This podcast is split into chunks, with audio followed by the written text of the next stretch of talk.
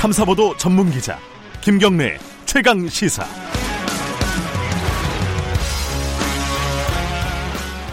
그래 어느 정도면 되겠나? That's right. What will be the right price for you? 1달러는 너무 적소. 4달러쯤 합시다. 4달러?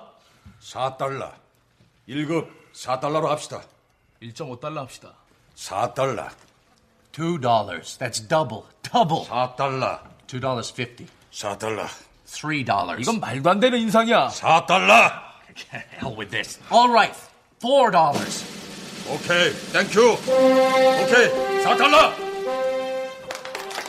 네, 지금 들으셨던 거 예전에 드라마에 나왔던 부분인데요.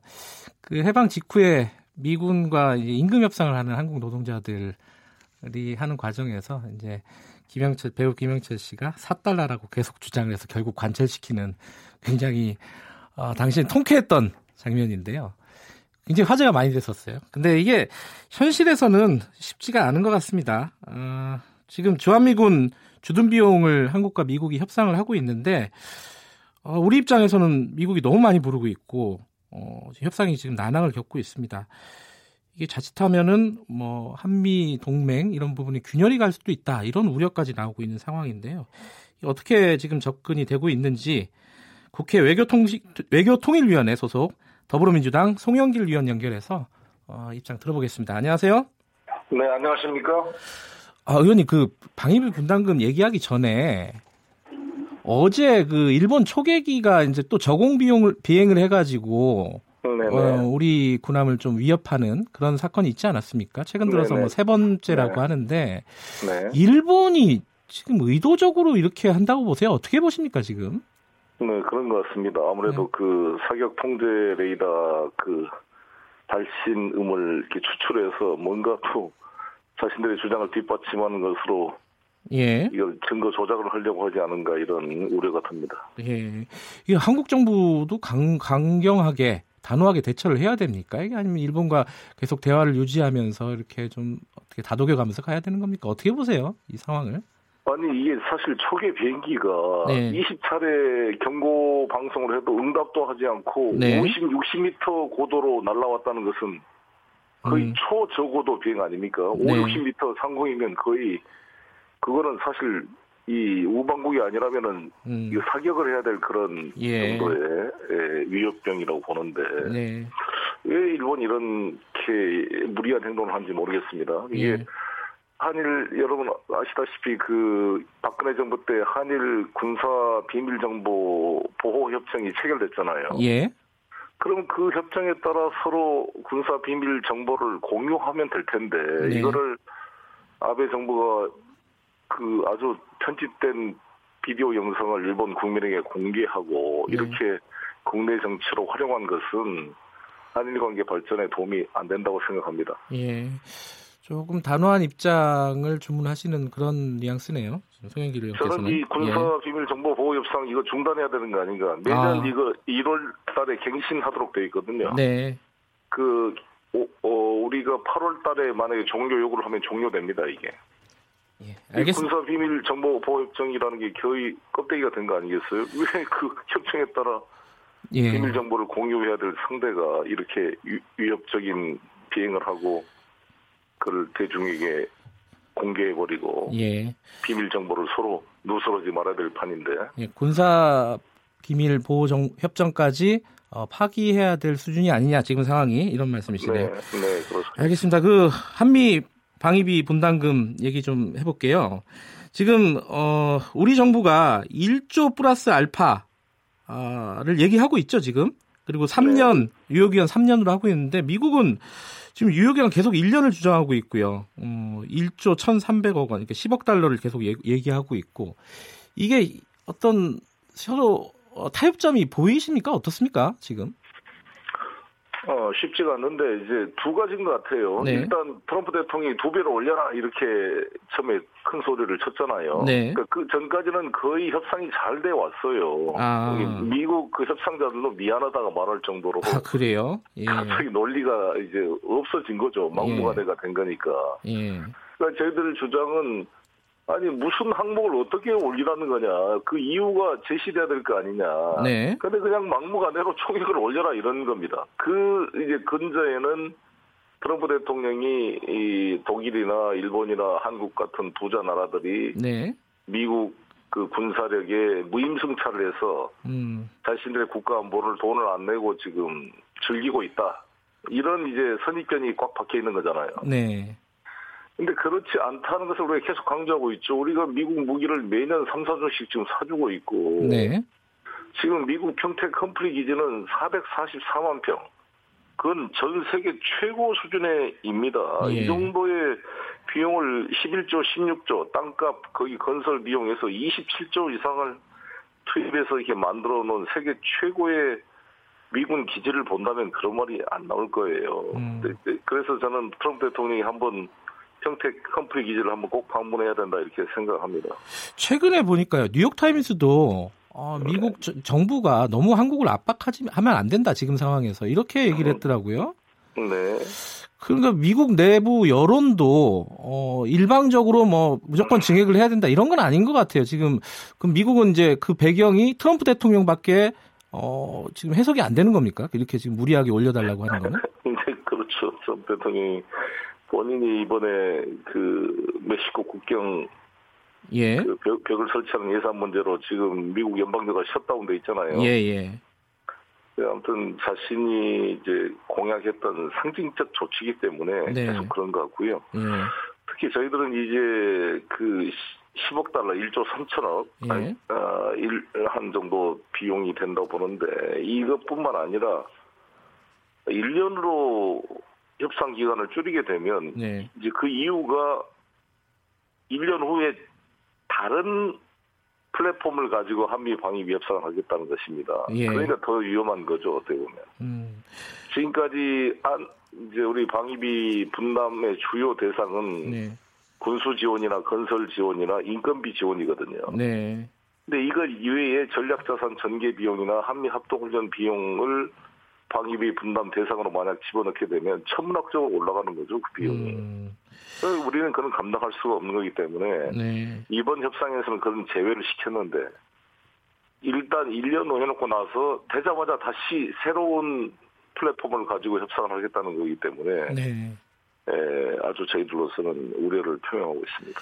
그 지난 21일에요.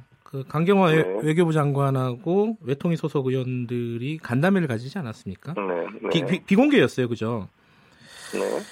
우리 정부의 협상 전략 지금 어떻게 진행이 되고 있습니까? 지금 이렇게 좀 난감한 상황인데. 음, 네, 뭐 전략을 공개적으로 말할 수는 없는 거고요. 일단 예. 저희들로서는 이게 무슨 근거가 있어야 될 거 아니냐 이걸 예. 주장하고 있는 것이죠. 특히 협상 기간 1년에 대해서는 안 된다는 입장을 좀 표명하고 있는 것입니다. 예. 그러면은 어 지금 5년으로 되어 있는데 예. 네, 최소한 뭐 3년이라든지 뭔가 돼야지 1년으로 하게 되면 바로 1년 바로 하자마자 다시 협상을 또 시작해야 되는 상황이죠. 지금 협상 타결을 언제까지 해야 되는 거죠, 이게?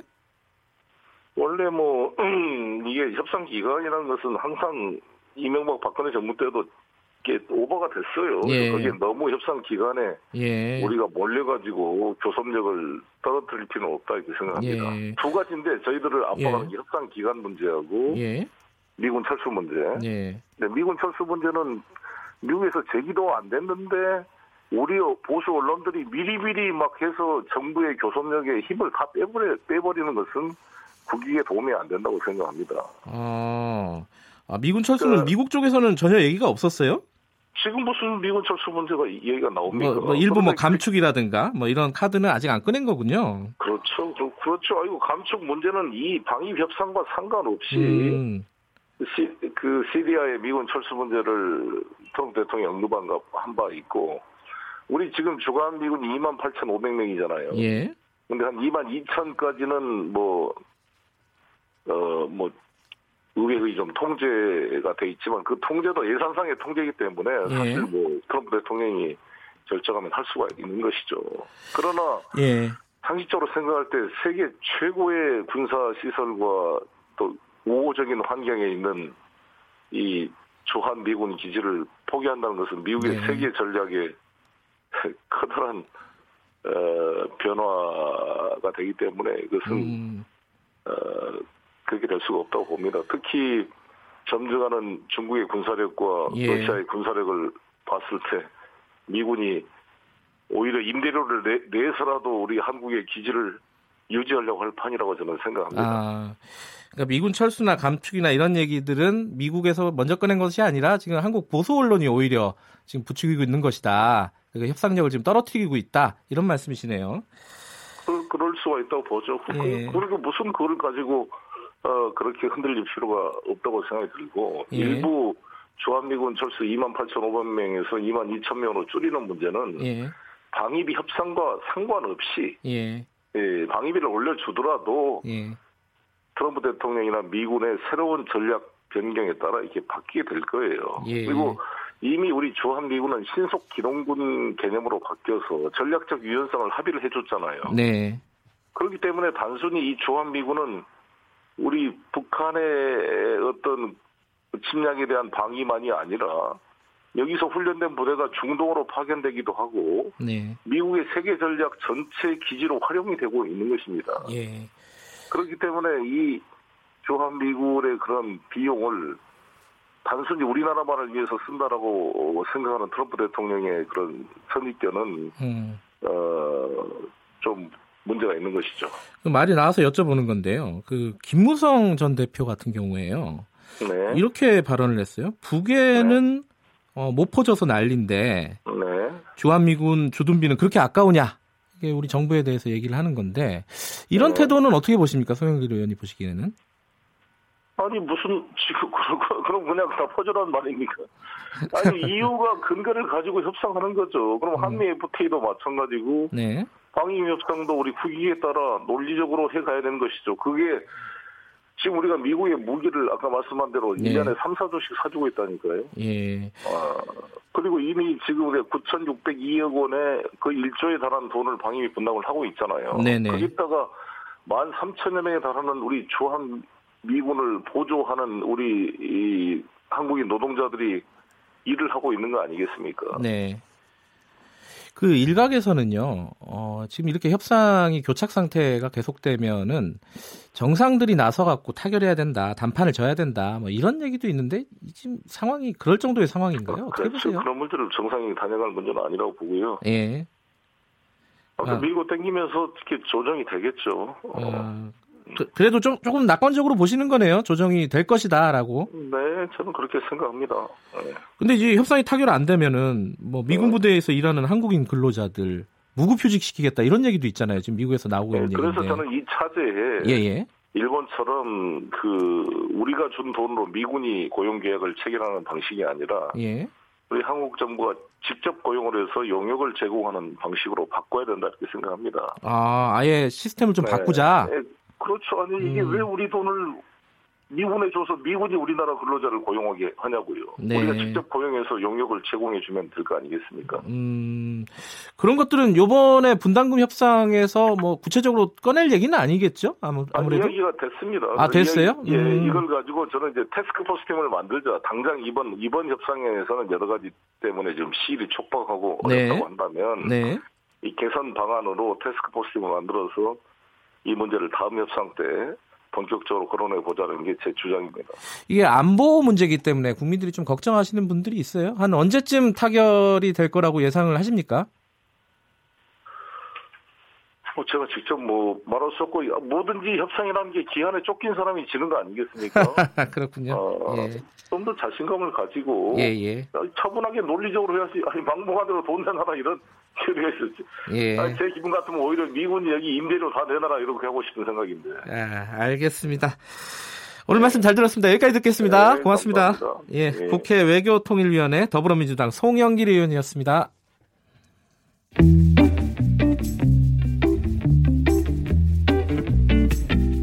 여러분께서는 지금 뉴스타파 김경래 기자가 진행하는 KBS 일라디오 김경래의 최강 시사를 듣고 계십니다.